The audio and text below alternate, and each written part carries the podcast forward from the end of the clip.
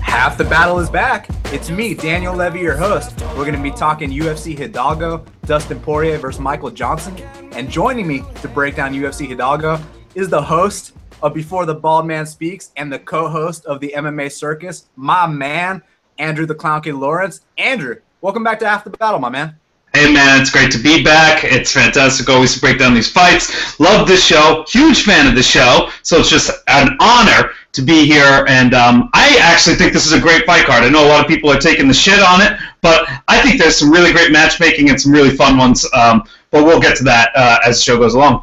Well, as we were talking about off air, you know, people like to shit on everything, but as far as I'm concerned, when you got Dustin Poirier in the main event of a Yeah. free card, I mean, that that's a home run right there. I mean, I want to see this guy fight every other week. So, you know, it's funny because if I were to go on your show after this fight, if Dustin Poirier wins this fight, we'd be talking about how smart the UFC was to book him in that main event slot and to build him as a, you know, as a next star, man.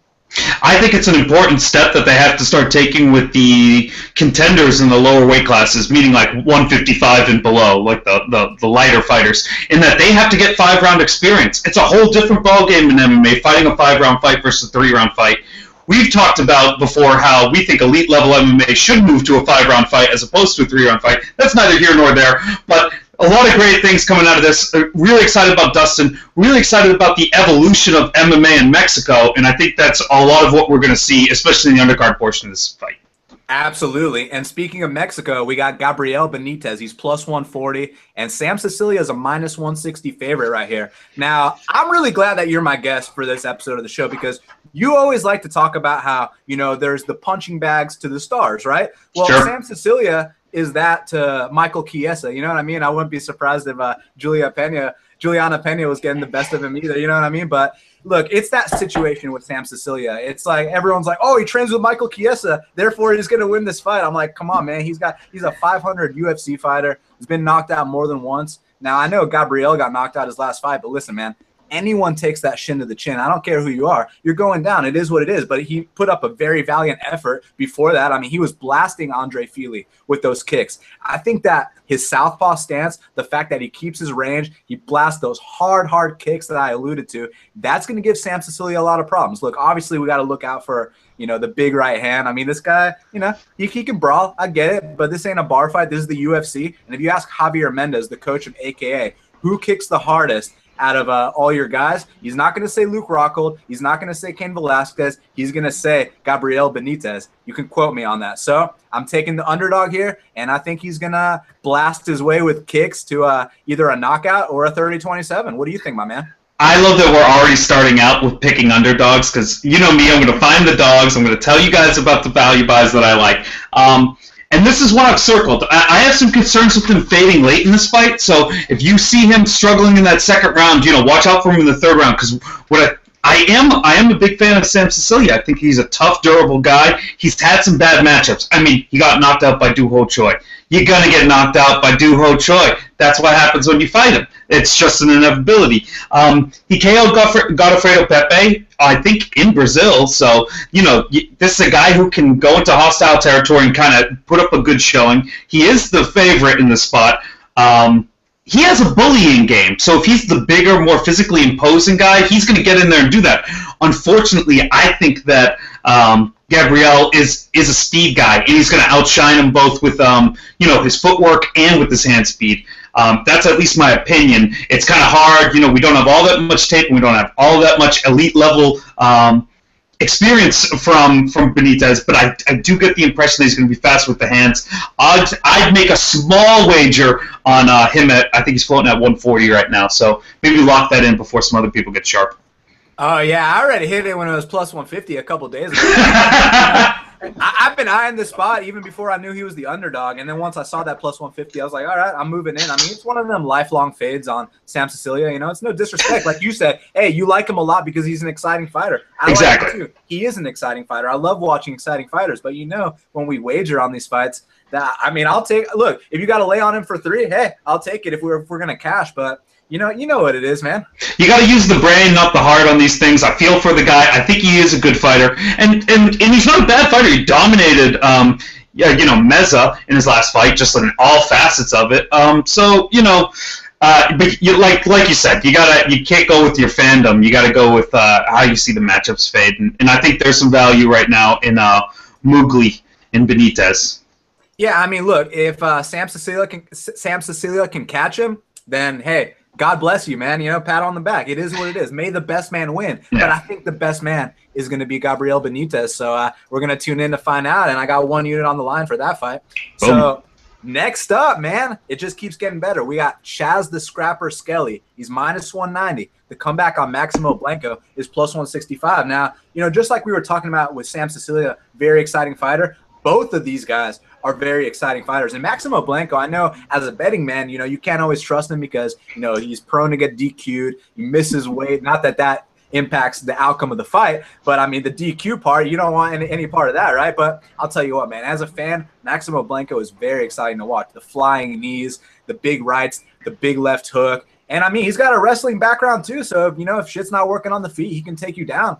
But uh, I think Chas the Scrapper Skelly's got a better wrestling game here. But he's going to have to weather a serious storm here early on because with Maximo, I mean, you don't get out of fighting Maximo Blanco without taking a few shots. Unless you're a uh, that kid, uh, Luke Sanders, I'll tell you what, man, that kid impressed me a lot to come in there on a week short notice and to finish Maximo in the first round. But at the same time, it could be said that that was that classic letdown spot because Maximo Blanco was initially supposed to fight Dennis Bermudez, which, you know, top 10 guy. You're going to get up for that fight. And then they tell you, you know, you're fighting Luke Sanders, a guy you've never heard of coming off the RFA. You know, it's one of them things where it's like, fuck, man, you know, it's just, it's that classic letdown spot. But I'm not discrediting Luke Sanders. He went out there and did his thing. As far as Chas the Scrapper Skelly is concerned, man, if he can weather that storm, not get knocked out in the first round, then he's going to probably take down Maximo Blanco, choke him out as Maximo, you know, starts to gas out. But make no mistake about it, Maximo Blanco is no slouch at all. I mean, he's got a victory over Dan Hooker, and you guys know Dan Hooker is a, an up and coming guy in that division. But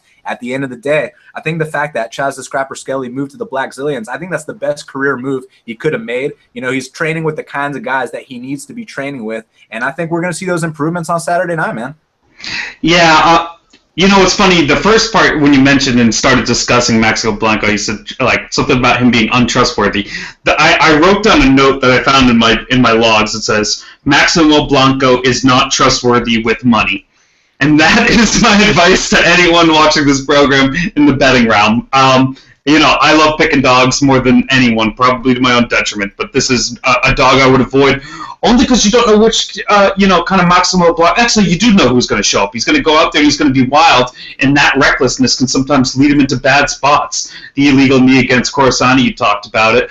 Um, you know, and then you look at the spots that he did beat people. He beat Andy Ogle. Um, he beat Dan Hooker. Though uh, the stoppage against Mike De La Torre was, um, you know, kind of abrupt.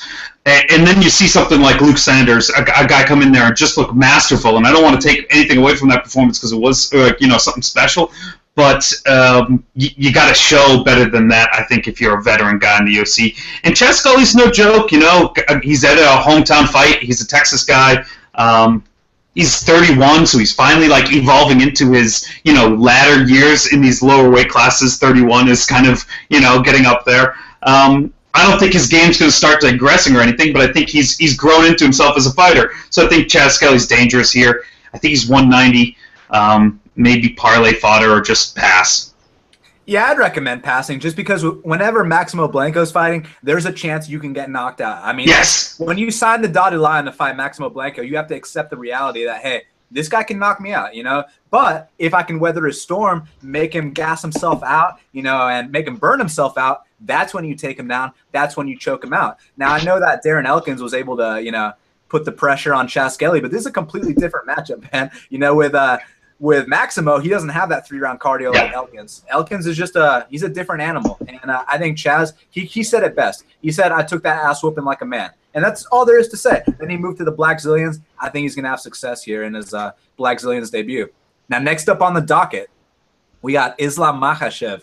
He's minus 120, and Chris Wade is plus 100. Now, uh, you know, this is an interesting fight, man. At first, when it was announced, I was like, dude, I got no idea. But then I looked into it more, and I'm leaning more towards uh, Makhachev's way.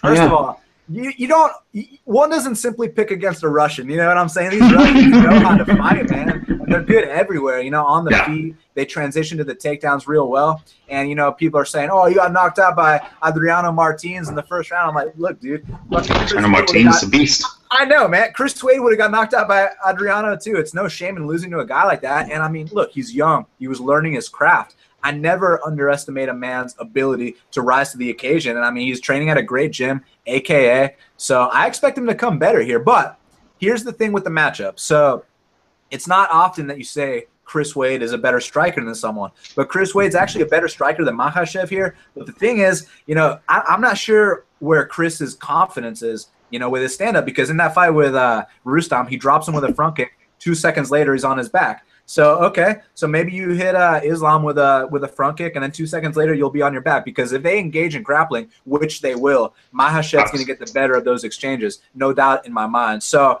I think Makhachev's going to pull this one off, man, and you're going to see some nice judo throws. You're going to see some nice advancement of positions. You might even see a submission here, but I, I think it might go the distance. But don't be surprised if uh, someone gets tapped out here. Yeah, definitely. I think you could. You might want to speculate and get in a, a submission on either side. I could see getting this. I do lean uh, to the Dagestani boy. Um, like we talked about, there's no shame in being knocked out by uh, Adriano Martinez. He's a vicious kickboxer, and you're talking about a guy who doesn't have a great kickboxing background, but is gaining confidence in that realm. I think he just felt very confident. He had the confidence of an undefeated fighter. You know, winning there against a guy and thought, you know, I'll, I'll lay hands on a guy like this. Um, you know, incorrect. You dealt with a guy who understood spacing to an elite level. Um, you know, but you learn and you grow from fights like this, and you know that was back in October of um, 2015. That's one of the only things that kind of gives me a little bit of pause here in saying, you know, go full force on a, a, bet on Islam here. Is that you know it has been all that time between fights, and you don't know where the mentality is with the fighter who's gone on a loss. Has he used this loss to catapult and do better things. He's at a great camp. He's at AKA. You know, moving from Dagestan to you know that West Coast probably feels real nice. Um, but you know, wh- wh- where's this life at? Where's the mentality at? There's a lot of questions. Uh, you want to take a swing on this slight dog? I'd say go ahead, but make it light.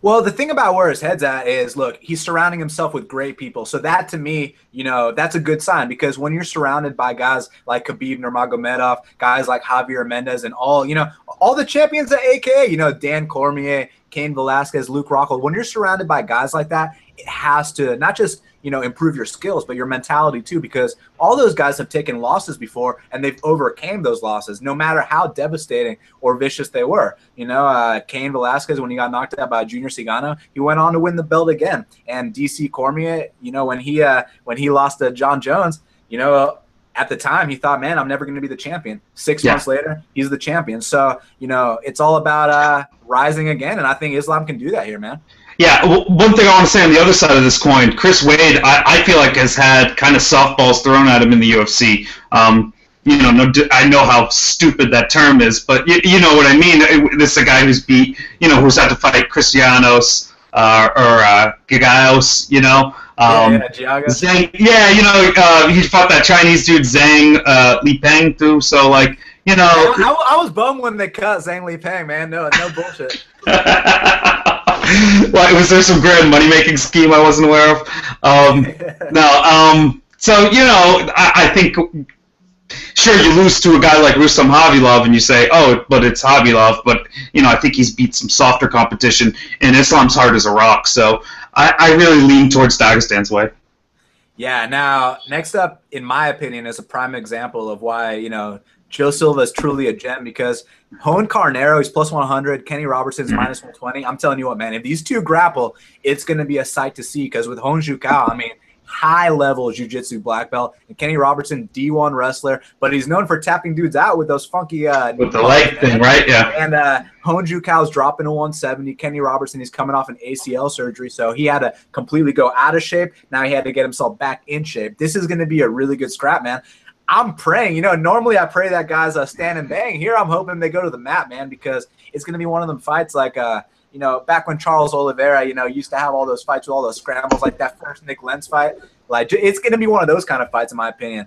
It, it's tough to say who gets the edge because, like I mentioned, man, I mean, Kenny Robertson coming off the ACL surgery and Hon Ju Kao dropping 15 pounds that late in his career. But at the same time, you know, the people that train with Hon Ju you know, his gym's here in Atlanta, man. So I talk to all of them all the time. They say, man, he's lean as fuck. He's looking better than ever. He's motivated. He's hungry. So once again, you can never underestimate a man's ability to rise to the occasion. So, hey, man, if Hon Ju motivated and hungry, then uh, this is a good time to catch Kenny Robertson just because of that ACL surgery. But uh, we got to see where his head's at. You know, he's coming off a, a big loss, but at the same time, man, fact that he was willing to drop those 15 pounds, that shows me his dedication, his drive, and his motivation. So, you know, I like both of these guys a lot. Obviously, Hon Ju Kao, legend at ATL, and Kenny Robertson has been on my show, super cool guy. So, you know, it's one of the fights I can't wait to sit back as a fan and uh, just enjoy it. But since I have to give a pick because we're on half the battle, you know, I got to represent ATL, man, Hon Ju Kao. So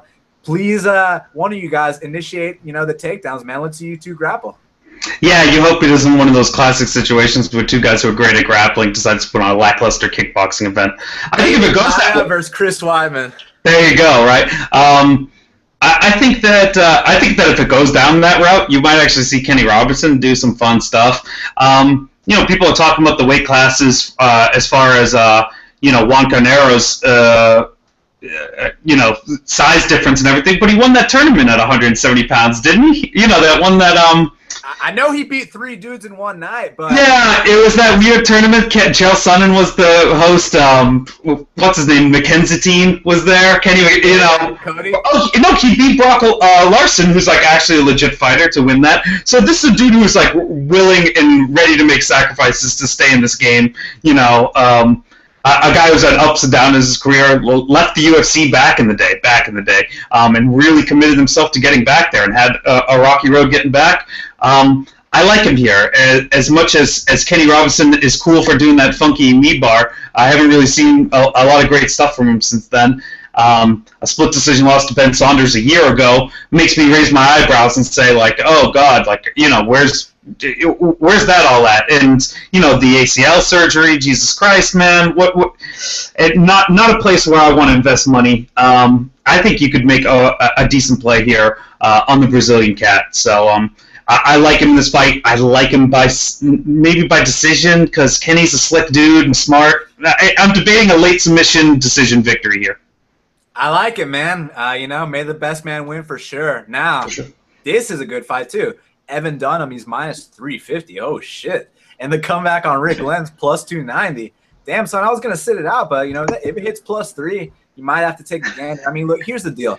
I, I, hate when people talk about how, oh, this guy's deserving. Look, don't use the word deserve in this sport. But in a situation like this, if there's someone that's deserving of a short notice call, it's Rick Glenn. I mean, this guy's paid his dues. He's a veteran of the game. He's a great Rufus Sports striker. So you know what to expect the hand fighting, the body kicks, the slick movement. I mean, they, they don't really move their heads a lot, but they don't get hit a lot. You know, they, those guys, uh, those guys know how to fight on the feet. You take them down, you're not safe either. They can uh, tap dudes out off their backs too. But you know, obviously with Evan Dunham, you got to respect the guy's grind. I mean, this guy can grind out anyone anyone. And on his night, man, I mean, you know, that fight against Shirk, I thought he won. The fight against Rafael dos Anjos, many people thought he won that fight. So it's one of the things where on his best night, man, he can he can contend with anyone in the world.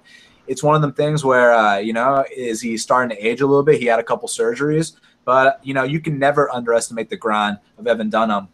So it's one of those things where you know, is Evan Dunham going to try to, you know, initiate that grind, which is what he should do. Now, let's say he does take down Rick Glenn and you know is able to get on top of him. I don't think he's going to pass his guard and full mount him or anything like that. I think, but I also don't think that Rick Glenn's going to be able to get back up. So it's one of those things where he can you know score the decision. But if Evan Dunham decides to be like, I'm going to welcome this kid to the UFC and stand up with him, Rick Glenn could cash as the underdog. So it just depends how the fight goes down, really. And for me, I have to sit back and enjoy it as a fan, and that's the bottom line. Yeah, I, I, have to sit back and watch Evan Dunham probably school this guy in the grind. I mean, honestly, Rick Glenn, you know, the Gladiator, um, a, regional dude, uh, won regional titles for a while, but you know, I, I, worry when I hear a Rufus Sport guy against a, a Wrestle Grinder. Uh, I, I not just anyone, but Rick, uh, uh Rick, Jesus Christ, Evan Dunham. Um, you know, he's ranked 13 in the, in the UFC um, it, with good reason. It, it's that he has the ability to shut down elite fighters and elite grinders and implement a, a wrestling-based attack. You know, it, he is the inheritor of uh, Jacob Volkmann's style, or you could say, if, if you know someone's got to carry on that spirit. He ground out uh, Ross Pearson, ground out Joe Lauzon, and I don't see any reason why he's not gonna grind out uh, Rick Glenn. Rick Glenn must be a late replacement. Who's he? Who's he replacing him for? Uh, Abel Trujillo. Oh, that would have been a much more interesting fight, but I think uh, once again another fight that Evan Dunham's probably going to grind the shit out of Abel Trujillo. Um, I just think his grind game is one of those elite grind games. It's not going to be an entertaining fight, but it's it's a style that you got to be an honor and you got to tip your cap to uh, to Mr. Dunham. He'll maintain his uh, his gatekeeper status in the top fifteen. Co-main event of the evening: Derek Brunson. He's minus two hundred, and Uriah Hall is plus one seventy. So we got New York's Uriah Hall. You know, so does he still train at Schulmann's? Actually, I heard he moved no. to California, right? Yeah, he's all over the place, bouncing around California. He had a big falling out with Tiger Schulmann. So it was like a big, uh, yeah, there was a big to do about it. He he recently, in an interview leading up to this fight, was said like "fuck Tiger Schulmann," which he has been very quiet about the fight. He never went into the public sphere about it, but I think it was a big falling out. Um, I think a lot of it had to do with the money, papa. You know what I'm saying? So, yeah, I don't know what their situation is. I just know that they're producing guys like Jimmy Rivera, who you you all know I'm very high on that guy. So sure. But everyone's got to do what they got to do, right? And there's different Tiger Schulmann gyms, right? So like Jimmy, oh, okay. yeah, you know, yeah, yeah. There's a lot of different people and moving parts, and and I, no one ever had a real clear picture or understanding from me about what the financial relationship was. That's why I kind of thought it was super shady too, and probably why. Uh, why he bounced out, and, and he needs wrestling training, and, and you're not really going to get that too much at, at, at Tiger Schulmann's, especially the, the gyms he was training at. Yo, man, he needed to hit up uh, my boy Jimmy because Jimmy can wrestle. I'll tell you. he can wrestle his ass off. he doesn't need the wrestling training. He need, yeah, you know. Yeah, but as far as this fight's concerned, man, I mean, look, Derek Brunson, a lot of people are picking him very confidently going into this fight. Now, the reason that I have a little bit of hesitation, not only the fact that on Uriah Hall's best day, he can knock out Gegard Mousasi. On his worst day, he loses to John Howard. But it just goes to show that he can contend with anyone in the world beating a guy like Mousasi. People are like, oh, but nine times out of 10, Mousasi would have won. Yeah, well, guess what? They don't fight 10 times. They only fight once, maybe twice if you're lucky, maybe thrice, you know, once in a blue moon. But the bottom line is, it's all about this one time they're going to fight, not this fucking potential hypothetical bullshit that you guys come up with in your minds. Not all of you, some of you. But, uh, look, man, it's one of them things where you know, Derek Brunson thinks he's a striker now. So that that's my hesitation right there. That's why I'm not confident in him because you know, there's certain guys you can think you're a striker against. You can think you're a striker against Honju Kao. You can think you're a striker against uh, Ed Herman.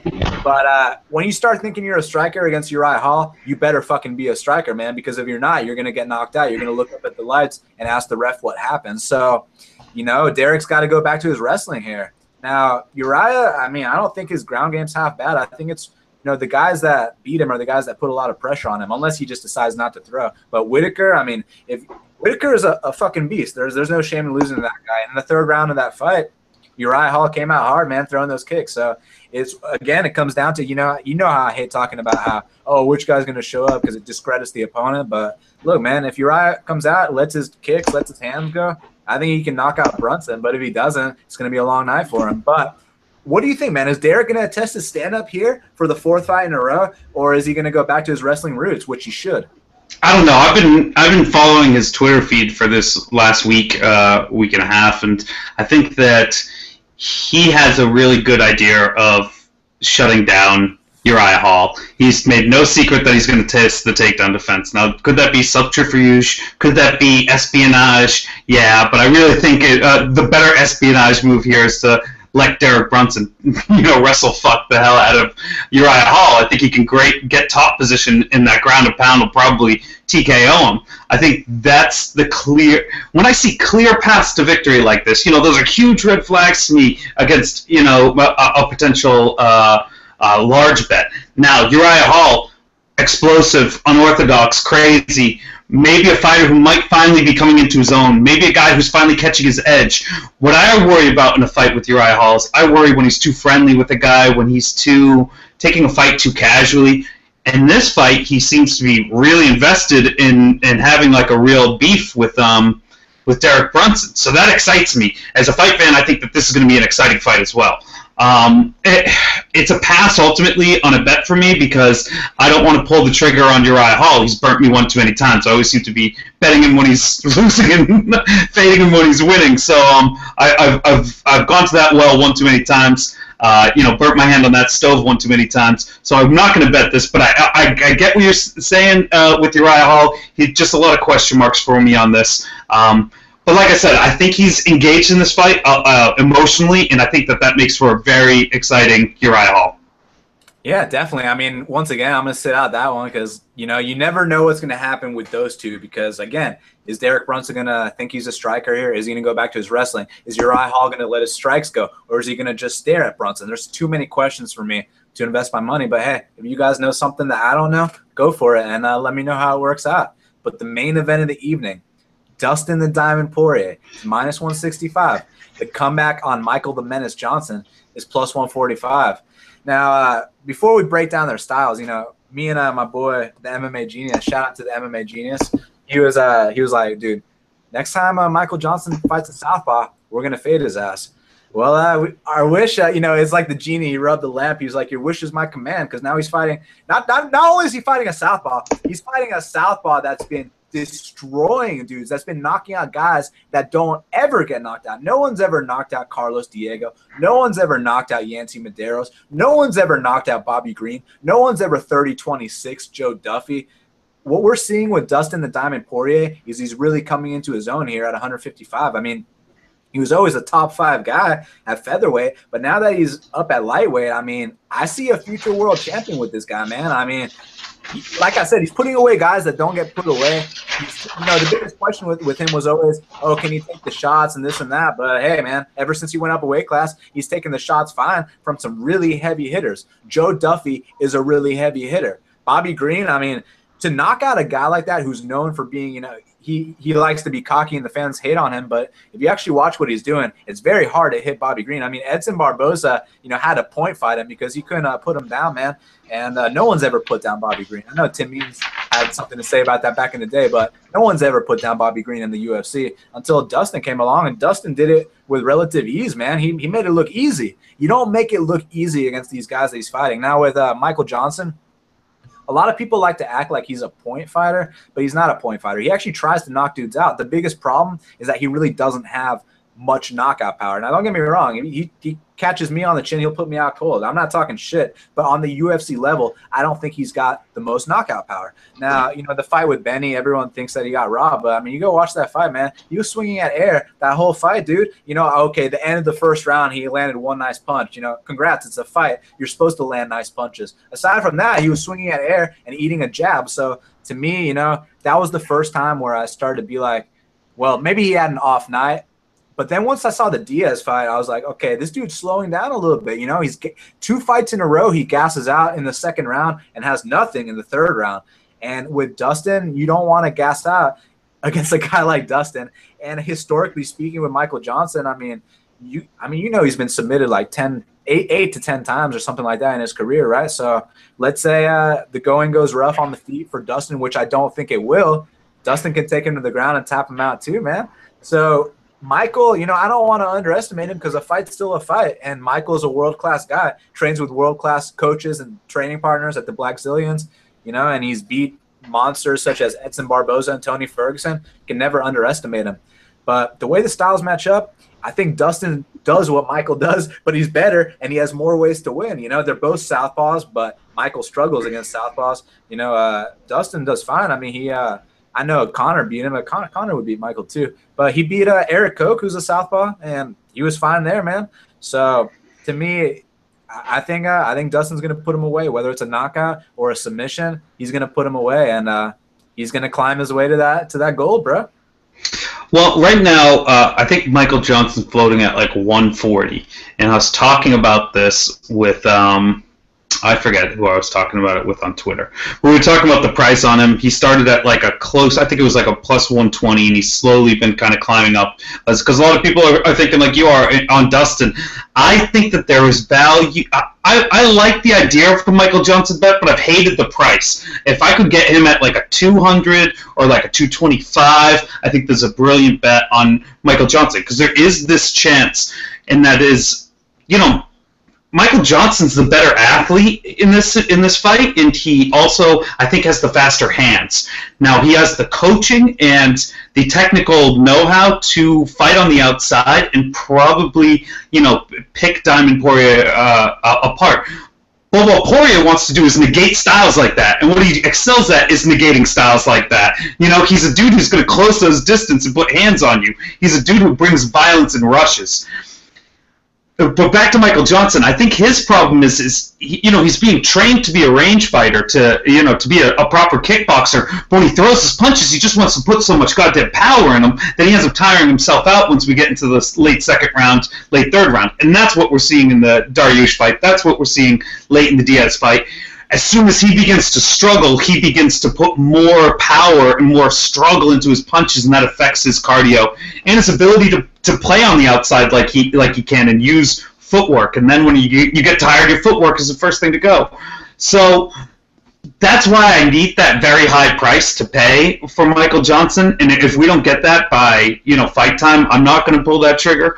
Um, because Diamond Poirier most likely will win this fight. If we're talking about straight percentages, I, I, you know, I'm giving this fight to Poirier. He is he's a dude who brings violence and a guy who can sustain throughout a fight, bringing a very high pace, closing distance. Um, you know, he, he, trains and fights at an exceptionally high level. I think now that he's at 55, that he almost probably feels like he has a brand new life because his body can get the proper nutrition it needs in the week leading up, in the weeks leading up to the fight. Um, a, a hard guy to bet against, but not impossible.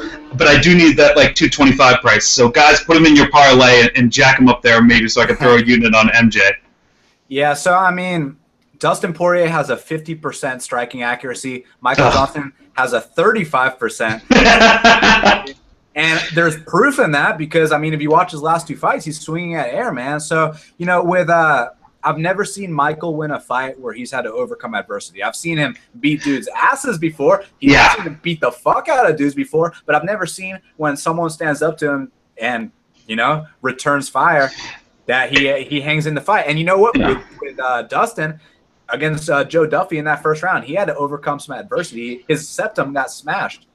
Yeah, and that's what I was about to say. Dustin's a dude you could imagine Michael even hedging out the first round, you know, playing the distance game, and then Dustin maybe kicking it into a next gear or making some sort of adjustment that swings the fight his direction. Because Poirier is a fighter like that. He's going to grit it out. I can still remember him being, you know, uh, he might have been in mount or just like you know uh, Cub Swanson was uh, on top position on him, pounding him out, and this kid was trying every second. This is when he was in discussions for the title shot too. This was like a. a a fight of some consequence at the time, and I remember Cub Swanson ending the third round on top of him, pounding him out. But the kid was just trying it with every, you know, every ounce of himself to get out of that position.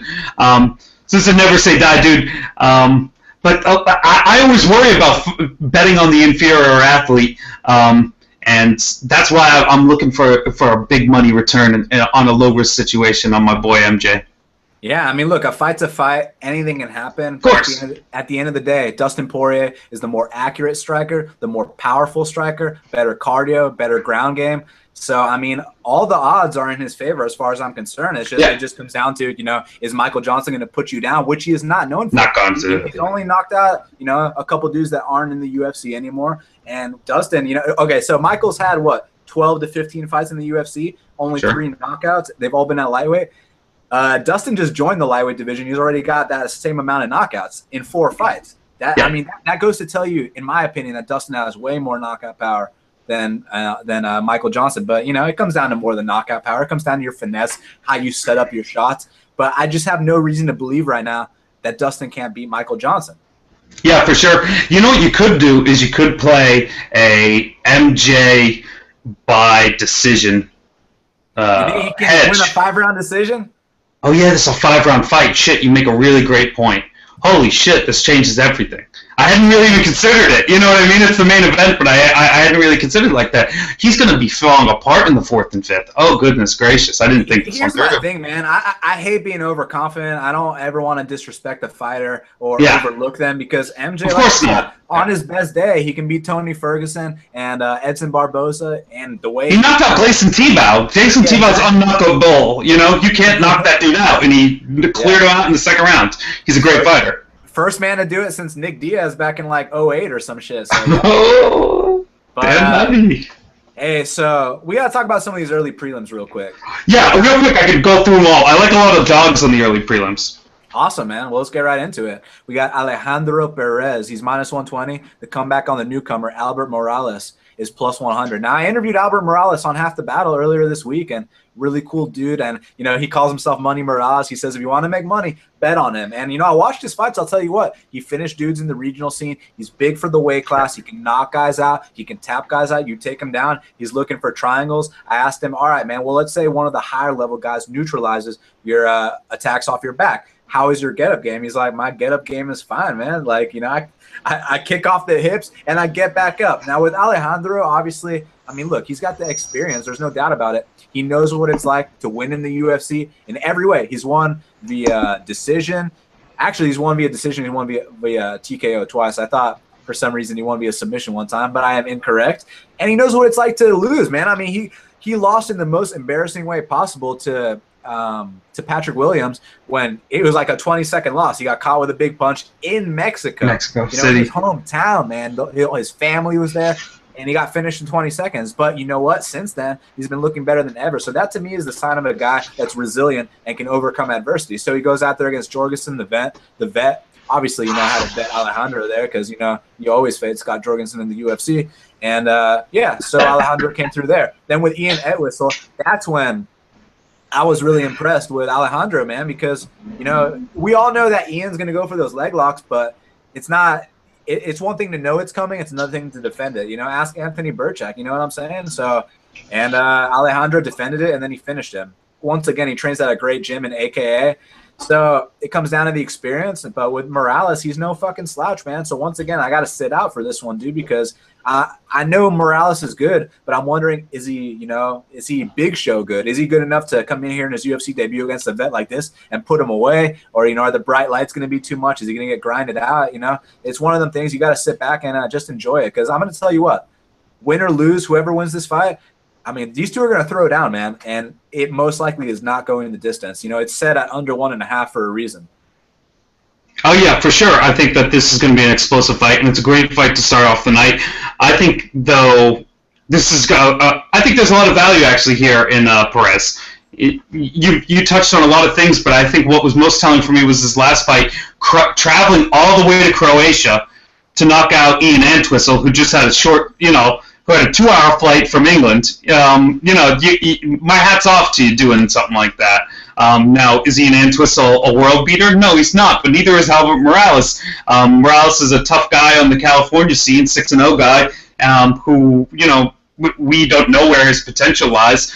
But you're gonna tell me a guy who kind of got the call late notice against a guy like Perez, who's you know, who's supposed to be fighting, you know, Manvel the Anvil in this spot, and then you're going to come in there. So, you know, he's he's probably was expecting a very physical fight. He's probably in a lot of shape, or he's probably in great shape, you know, cardio wise and um, you know, strength training wise. So I, I don't think you're going to wrestle fuck him. Um, I, I see Perez here, and I see Perez getting it done by uh, by the TKO or the KO. Um, I wouldn't play the over/under game in it because who cares if it happens early or if it happens late? Why not just take that straight money at that minus one twenty? Yeah, and best of luck if you decide to pull the trigger on that, my friend. Now, next up, Randy Brown is minus 470. The comeback on Eric Montano is plus 375. I mean, Randy Brown, he's been a large favorite in all of his UFC fights, as far as I remember. I could be wrong. You know, one of them might have been a pick 'em, but I think he's been a big favorite in a, in a couple of these, man. And, you know, is this going to be the time where he finally looks good? Because, I mean, yeah, I respect Matt Dwyer a lot, but you know, Randy was looking kind of rough there. He was feeling those UFC jitters. Then the next fight, you know, Michael Graves, my teammate, so obviously he's going to drop that one. But still, man, you know, still, man. I mean, if he's really this uh, hot prospect, he's got to have better performances. But he's a minus 470 favorite. You know, he's rightfully the favorite. I don't know if he's a minus 470 in this spot though. I mean, he hasn't really proven himself. So Montano, you know, he won the Ultimate Fighter Latino America. I actually thought he lost. Um, I thought it's Enrique Marin. Yeah, I, I, thought Marin beat him, but once again, you, you play close with the judges, and you're gonna cry. And you know, you find out time and time again, these judges will make you cry. That's why you got to make a definitive statement. So, is Randy gonna make that that statement here, man? I don't think so. I think that Randy Rude Boy Brown's susceptible to submissions, and I think that Eric Montano is good in submissions. So all we need to do is get some sort of scramble. All we need is something weird to happen. Um, I, I, know that people are really impressed with uh, uh, Randy Brown's stand-up, but you know he, he he's fighting Ring of Combat at 170 pounds in Atlantic City. They, they, you know, that's a knockout organization. Um, maybe that's why he's such a big money. Maybe that, maybe those AC books are are pumping in all the all that extra money on Randy Brown. But God, um, uh, he's a minus 470, and and Montano's a 375. Even throw a half a unit on it. Throw a 30 unit on it. You know, you, you I think the comeback uh, uh, is is great on Montano right here. So um, you know, don't go betting the whole bankroll, but Jesus Christ, throw a little bit out there. Have some fun in your life. Yeah, I mean, I never fault anyone for taking the shot on the dog, especially in this sport. For me personally, I have to sit back because you know his performance against Marin didn't give me that much faith to you know bet on him going forward. But I, again, I don't fault you because Randy Brown hasn't been impressive enough to be a minus 470. So you know maybe they they see a big skill deficit in this fight. You know, obviously Brown he looks he looks scary. He's tall. You know, he fucked some dudes up on the regional scene, but in the UFC, it's a completely different ballgame. So it's about if Eric can get him down to the ground or not. So we have to tune in and find out. Best of luck to you. You take that shot, my man. Now, uh, next up, we got Joey Gomez. He's minus 160, and Jose Quinones is plus 140. I'll tell you what, man. Joey Gomez is actually no slouch. You know, I thought when he fought Font, when I watched it live, I was like, oh, he got his ass whooped. But then I watched oh. it again, and he actually held his own, man, and he didn't quit either. So props to Joey Gomez. And, you know, uh, my buddy uh, at Sun Tzu on Twitter was telling me about how actually this was in uh, James Lynch's interview. Uh, shout out to my boy James that, uh, you know, Joey, he like, I think he, he bottom line, he made a big investment in this camp and he dedicated his entire life to this fight. But then again, you know, I don't know what Jose what Jose Quinones has been doing. Maybe he dedicated his entire life. Maybe he sold his house too, right? You know, you can never underestimate. You know, you remember that uh, part in Scarface where uh, where uh, Tony Montana is at the at the club with uh, Frank Lopez, and Frank's like, never underestimate the other guy's greed. So just, because Joey Gomez, uh, you know, sold his house and this and that doesn't mean that uh, that Jose is not taking the fight seriously. But as far as the styles, yeah, Joey, long range striker, very nice straight punches. He's durable. Whenever he goes past the first round, he loses. I know it's only been one one loss, but he's never been past the first round in his wins. But not like he looked bad in the second round against Font. It's just you know he was up against a beast in Font.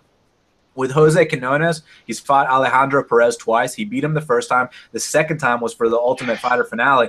And man, he lost a point in that fight, and it cost him the entire thing because a lot of people thought he won that fight. Then he goes out there against uh, Leonardo Morales, the kid that fought Yair in their final for their weight class, and Jose choked him out in the first round. So the fact that you know he's at a actually it might have been the second round, I don't remember, but bottom line, he choked him out, and he was an underdog. And that one cashed, but uh, you know he. Uh, this kid's good, man. He he trains at Alliance, so when you surround yourself with someone like Dominick Cruz and Eric Del Fierro, you're bound to make improvements. It's all about who's going to be better this Saturday in Hidalgo, Texas. I honestly have no idea. I understand why Joey's the favorite, but I mean, dude, Teco is a very uh, motivated and hungry guy, so I'm not going to underestimate his ability to improve or rise to the occasion. I'm going to sit back and enjoy it, bro. Yeah, I like Jose Alberto um, here in this spot too as an underdog. Um, it's that alliance training, man. I'm a real believer in that camp. I'm a real believer in their ability to game plan really well. And I know that you know Joey Gomez might have sold off everything that he owns to to train for this camp, which you know, poor guy. I feel almost bad for him when I hear stuff like this. But um, you know, but, but where did he go, and, and and how much time was he able to spend with these people? Um, I think that fighters fight. It, I think that high level fighting, really exceptional level fighting, it ends up being an expression of, of who a person is and, and their personality. I think you know, Joey Gomez's personality is clearly go out there and KO dudes, and I'm hoping that you know the brilliant minds at Alliance can allow Jose the skill set to avoid that early take uh, KO and then cruise to victory. You're looking at a return of uh, 140. I think that there, you could lay a decent chunk on this one, two and a half uh, units maybe. It, I think it, it might be uh, advisable to throw on uh, Jose here. Take a good swing on him. Uh, but back to what you're saying against Rob Font, he looked really good in that fight. I, he had that nifty trip takedown. He, I remember distinctly coming out of that fight writing that this kid was a good prospect, uh, and, and at least the stand-up skills were there. Yeah, no doubt about it. But, you know, on the other side, Jose Quinones, I like him, man. You know, he's not the most defensively sound or anything like that, but he's got that spirit about him. You know, he's got that hunger and that will, and he's super exciting to watch, man. He's a fun fighter. So we'll see what uh, Eric Del Fierro and Dominick Cruz can make of this kid because I know he's a hard worker, man. But then again, Joey Gomez is no slouch either. That's why, man, I got to take my hat off to Sean Shelby and Joe Silva. You know, he's a great matchup dude, there's been so many pickums lately, and it's just credit to their matchmaking. So, you know, it's sad to see Joe Silva go, but you know, hit up your boy. I understand it's not just about making fights. You got to be on the phone all fucking day and deal with everyone's bullshit on top of knowing every single fighter and making the fights. I understand, my man. Hit up your boy. But next up, we got Antonio Carlos Jr. He's minus 245. The comeback on Leonardo Augusto Leleco is plus 205. Now I think that Antonio Carlos Jr. has the edge in every area of this fight except one, and it's a very big edge. I mean, it's a very important factor: the heart. I think that Leleco's got a way bigger heart than Carlos Jr. So you know, Carlos Jr. is a world class jiu-jitsu guy. He's big for the weight class. So if he takes down Leleco, takes his back, it's all about can Leleco defend the sub. If he defends the sub, uh, Carlos Jr. can slow down a little bit, and then maybe uh, Leleco can get off on his strikes because in that fight with Anthony Smith. I know Anthony Smith isn't the highest level fighter, but uh, you know, depending on who the ref is in that fight, Leleco could have got that third round TKO, man, because he had him out. He had him looking for the door. It was all about the ref's preference at that point. So, you know, and then dudes tend to come back better in their second UFC appearances. So maybe he comes back looking better. I mean, Carlos Jr., I get why he's the favorite. He's hyped. You know, he had a nice performance over Truck Gordon, but it's one of them things, man, where uh, you know, should he be minus 245 in this spot? It, so is he going to submit Leleco early or not? Because once again, if he doesn't, Leleco can finish him, man, in the in the later rounds. You know, in the second or third round. So once again, I got no idea, and it, it, you know, it's one of those things where there's no shame in saying you don't know. You know, pick your spots, man. You know, pick your spots. That's what I'm doing, man. Fucking Dustin Poirier, the under in that fight, and the next fight we're about to talk about. But first, I gotta know, man. You gotta uh, Cara de Sapato and Antonio Carlos Jr., or do you think Leleco is to get the victory in a sophomore appearance? My problem with Leleco is that he is a bit slow and a bit predictable, and it, you know, just doesn't seem like a very athletic dude. And, and you can always tell my preference. I, I like big, you know, studly athletes. You know, as we move forward in mixed martial arts, sure, the technique and the experience are nice, but being a freak athlete's also also very nice. We just watched the epitome of it when um, you, you know, uh, Brock Lesnar beat Mark Hunt. I'm, that's a huge digression. Jesus Christ. Back on topic. This fight. That was a sad day. that was a sad day. Um, has a great chin he does really good work to the body. Um, I scored the second and the third rounds of that fight with um, Antonio Smith for him. Um, I would have given him the decision if I didn't give him that TKO victory. Um, I think he's gonna he's gotta or he's gotta avoid that takedown. The question mark with you know Antonio Carlos Jr. is the guy who won the you know, tough Brazil thing at heavyweight. Now he's fighting at 85 pounds. It's not a small man. It's a guy who's used to being, uh, you know, the strong guy and used to bullying people. But he's also the guy who lost to Dan Kelly. And he lost to Dan Kelly late because he lost like kind of the will to stay in that fight. Um, can Leleco repeat something like that? It would be kind of a similar situation. Um, an aging fighter in his hometown gets a you know late comeback victory. It would be quite the moment. Um, I just don't see it happening. I love every single dog in the world, but I'm a passer on this one, guys. Yeah, same here, bro. Nah. this is the last fight we got to talk about. We got Belal, remember the name Muhammad. He's minus 440. And the comeback on Augusto Montano is plus 350. We said the best for last, right? So with uh with Augusto Montano, you know, he's he's a point. He this guy's a point fighter, legit. Point you know, people, fighter. People are calling Michael Johnson a point fighter. Nah, my friends. Augusto Montano is a point fighter. Now I know someone's gonna be like, "Oh, but he has like eight first round knockouts." I'm like, bro, this ain't the regional scene in Tijuana anymore, man. This is uh, this is the UFC. Those are smokers that they're calling pro fights, baby. You know what I mean? Yeah. Listen, man, the ref don't got an earpiece here in the UFC. So, uh, but anyways, uh, so Augusto Montano, he loves to circle around the ring. You know, if you get desperate and you rush him, okay, he can land a straight punch, he can land a knee, and possibly sit you down. I know Belal got dropped a couple times by Jouban, but look, man, Jouban's no slouch. Jouban comes to fight. Jouban is experienced. There's no shame in losing to a guy like that. But you know what I took from that fight more than the fact that Belal got dropped? The fact that in the third round he won 10-8 so if you're going to get dropped a couple times in the first two rounds then you come back and win the third round 10-8 that to me is a sign of a world champion. That's the heart of a champion. So here we go. Second fight he's going to look better than ever and he's going to take care of uh augusto montano look i get people saying oh minus 440s you know a little bit too steep but okay but he's the rightful favorite for sure there's no questions asked here and the kind of fighters that give Augusto Montano problems are the guys that can walk him down and put that pressure on him.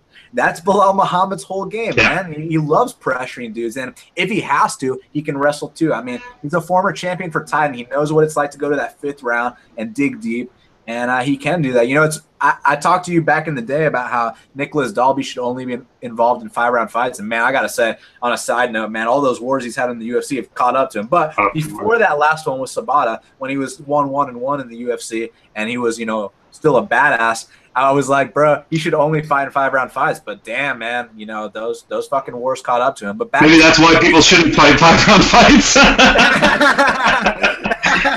yeah, long term, it would have cost him. But in those fights, maybe he would have had a chance to. Come out Jets, yeah.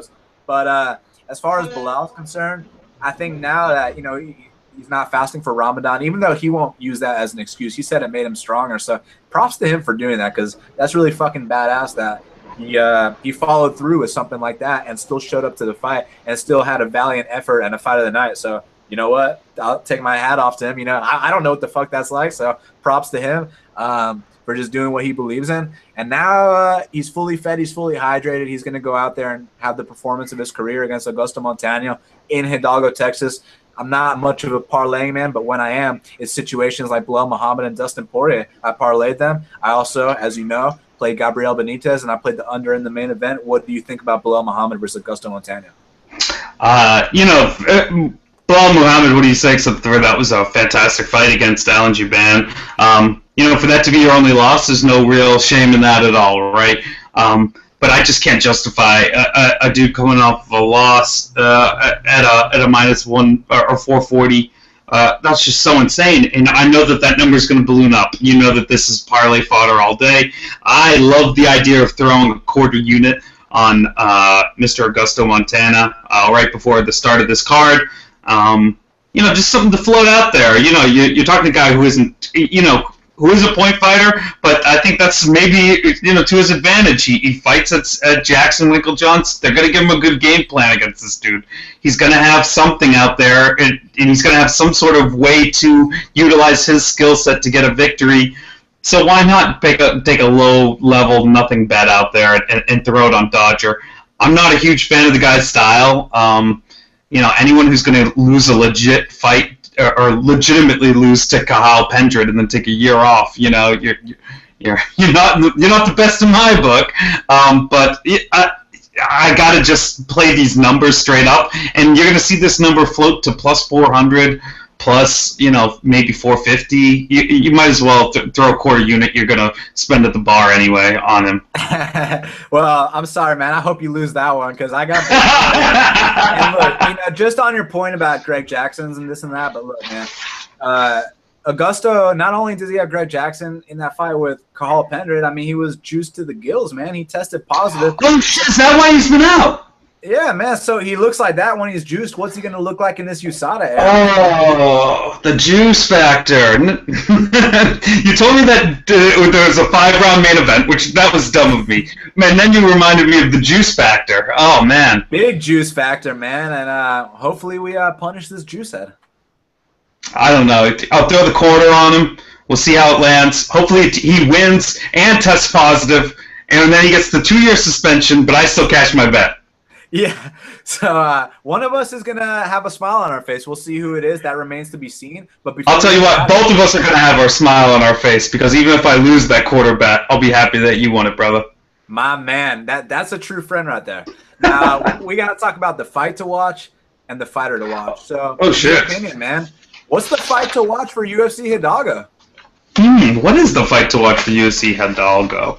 Um, we could go like deep and early, but um, let's not, because I have a feeling that you might. This is a long night of fights, guys. So you're probably going to enjoy this one. Maybe if you come in a little bit late and fast forward through, fill in some of these previews with uh, the preliminary cards, if you know what I mean. Get on that DVR game, fast forward. Um, you know what? You kind of convinced me that it might be fun to watch a grapple fest between uh, Roan Carneiro and Kenny Robertson. Now that's one that can blow up in my in my face because this could also be the most boring fight of the night, but it could be really fun. And I have a feeling that people are going to get dangerous here, and we're going to see people shoot for takedowns. Probably Kenny. Roan's going to probably give up position and look to find a spot, and maybe we'll have a fun grapple fest. And look for a submission. But, submission. Uh, in jiu-jitsu. But uh, listen, man, I gotta agree with you there. I mean, that's a hell of a fight if they grapple, as we mentioned earlier, it's going to be a thing of beauty. So that's absolutely one of your fights to watch. As far as I'm concerned, man, I got to go with Chas the Scrapper Skelly versus Maximo Blanco. No matter the outcome of this fight, they're gonna they're gonna fight until one guy gets finished. It's not going the distance. So it's about is Maximo going to knock him out or is Chas going to weather a storm, take him down and choke him out? That's your fight to watch. Now, Andrew, who is the fighter to watch at UFC Hidalgo? Okay, everyone knows the real fighter to watch is actually Diamond Dustin Poirier, but we're not going to say Diamond Poirier because this is his highlight. This is really like a career-defining moment for an ex- an excellent fighter who you know has been a prospect for a long time. A lot of eyeballs have gone on Dustin. This is really his night to to take a step forward as a marketable commodity and as a name as a fighter. So this is a, uh, a night you live for as a fighter. Diamond Dustin Poirier is it's really his night, but the fighter to watch is going to be um, uh, Mr. Gabriel uh, Benitez. I think that if he knocks out Sam Sicilia, you know, it's probably a really great name on his resume. You know, gets him that elusive Wikipedia page and, um, you know, locks in a substantial uh, UFC, UFC career. I can't go against that because that's my boy right there. He's to blast those big kicks. Gabriel Benitez is definitely one of your fighters to watch. Now, uh, as far as I'm concerned, man, I mean, look, you you you hit the nail on the head with that intro, man. I mean, Dustin Poirier. You know, like I said at the beginning of the show, you know, if we were on before the Bald Man Speaks, which is the show that you host after every fight, immediately after the main event, my friends, before the Bald Man Speaks, I would be saying to you right now, if Dustin wins this fight, you know, the UFC played this perfectly. They're giving this kid that main event slot. That's how you build a star. So, I mean, he's the one doing all the interviews. He's the one that was on UFC tonight. He's the one going on all the podcasts. You know, as far as I'm concerned, it looks like uh, the UFC is pushing for Diamond to get this victory. You know, they they they want him to win. They want to build that star because I mean he's such an exciting fighter. He's a marketable fighter as well. But just look at his fights, man. The fights speak for themselves. He's every single fight he's had in the UFC. There hasn't been a boring one. Even in his losses, they're unbelievable. The fight with Korean Zombie. I mean, people are like, oh, he lost to Korean Zombie. I'm like, bro, he was like 22 back then, firstly. And secondly, that was like fight of the year back in the day. That, that was an unbelievable legendary fight, fight man. Unbelievable fight. And the way he submitted Max Holloway back in the day with that, you know, he, he was a mounted triangle and then he pulled the lever with that armbar. Was, was the Korean Zombie fight on Versus?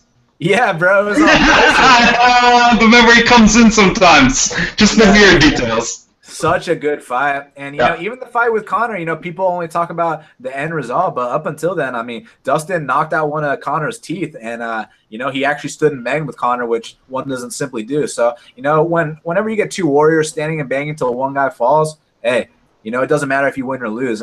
I tip my hat off to guys like that. But now at 155, he's taking the shots better. You know, his whole camp isn't revolved around making the weight. He's not, you know, he's not it's what you know at 45 he like didn't look forward to to the fights anymore. He got burnt out man but now at 155 he's got a new lease on it so.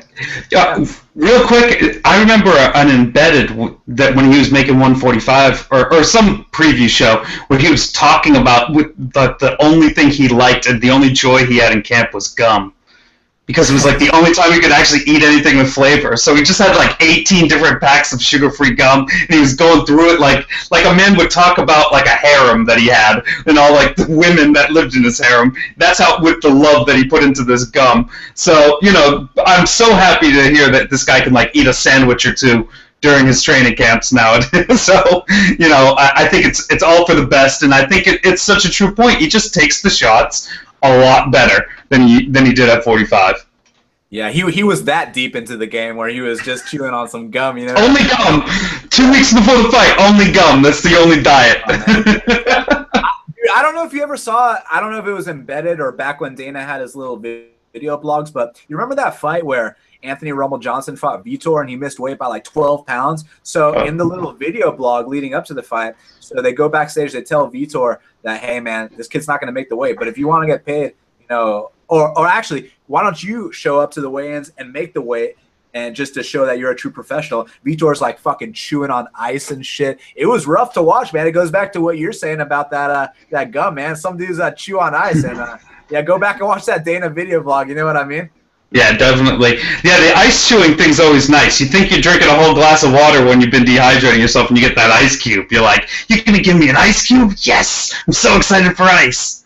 Yeah, definitely, man. No, shit, dude. I could sit here and talk fights with you for the next hour, but we got to wrap things up. So I want to thank you so much for taking the time to speak with me right here, right now on Half the Battle. Always a pleasure, my man. We will be talking very soon. I mean, fuck, Dustin Poirier versus Michael Johnson. This is going to be an unbelievable fight between two warriors, and uh, we'll see. Uh, you know who advances to that title picture, man, and I can't wait. So, Andrew, let the audience know where to follow you. Let us know what's coming up, and everything. Anything else you want to plug, bro? Now's the time. All right. First of all, thank you very much, Mr. Daniel, for uh, putting me on the show. Always good to always good to just chat with you anyway, and um, an exciting a bunch of cards in the middle of nowhere, Texas, is a good excuse enough to get together. Um, people, find me uh, on Twitter at the Clown Kid. All three of those words, string them together, put them into your computer. Find me on the interwebs. I will talk fighting with you. Um, any time of the day. Why not text me or hit me up on uh, uh, on the Twitter machine? Uh, I host a podcast called Before the Bald Man Speaks. It's live on YouTube immediately after every single main event. This man, you must know, has been a, a frequent guest. Only for the big cards, only for the big shit do we do we call upon uh, best fight picks himself. Um, yeah, so we'll be live after after this event and, and most events that happen in UFC. Um, I'm also on the MMA Circus that's hosted on Bloody Elbow. They're all both available as podcasts. Go on iTunes, just type in the titles. Come on, people. You know how the internet works. Uh, thank you very much for having me, Dan. Again, appreciate you. Um, always, always a good time. Appreciate you, my man. For all the fans, thank you guys so much for checking out Half the Battle. You can subscribe on iTunes, SoundCloud, and YouTube. Please do. Follow me on Twitter at Best Fight Picks. Go to bestfightpicks.com. Until the next time, let's cash these bets. And this episode is dedicated to my boy, the MMA genius. Peace.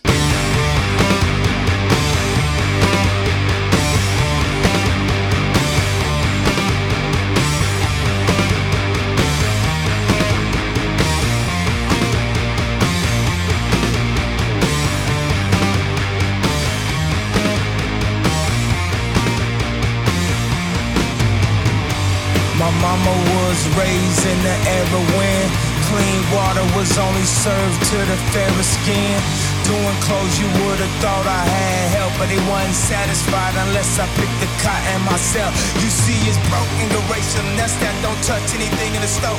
And it's written, erase some nest that come in, please buy more. What you want? A Bentley, fur coat, a diamond chain? All you blacks want all the same thing. Used to only be, now everybody playing, spending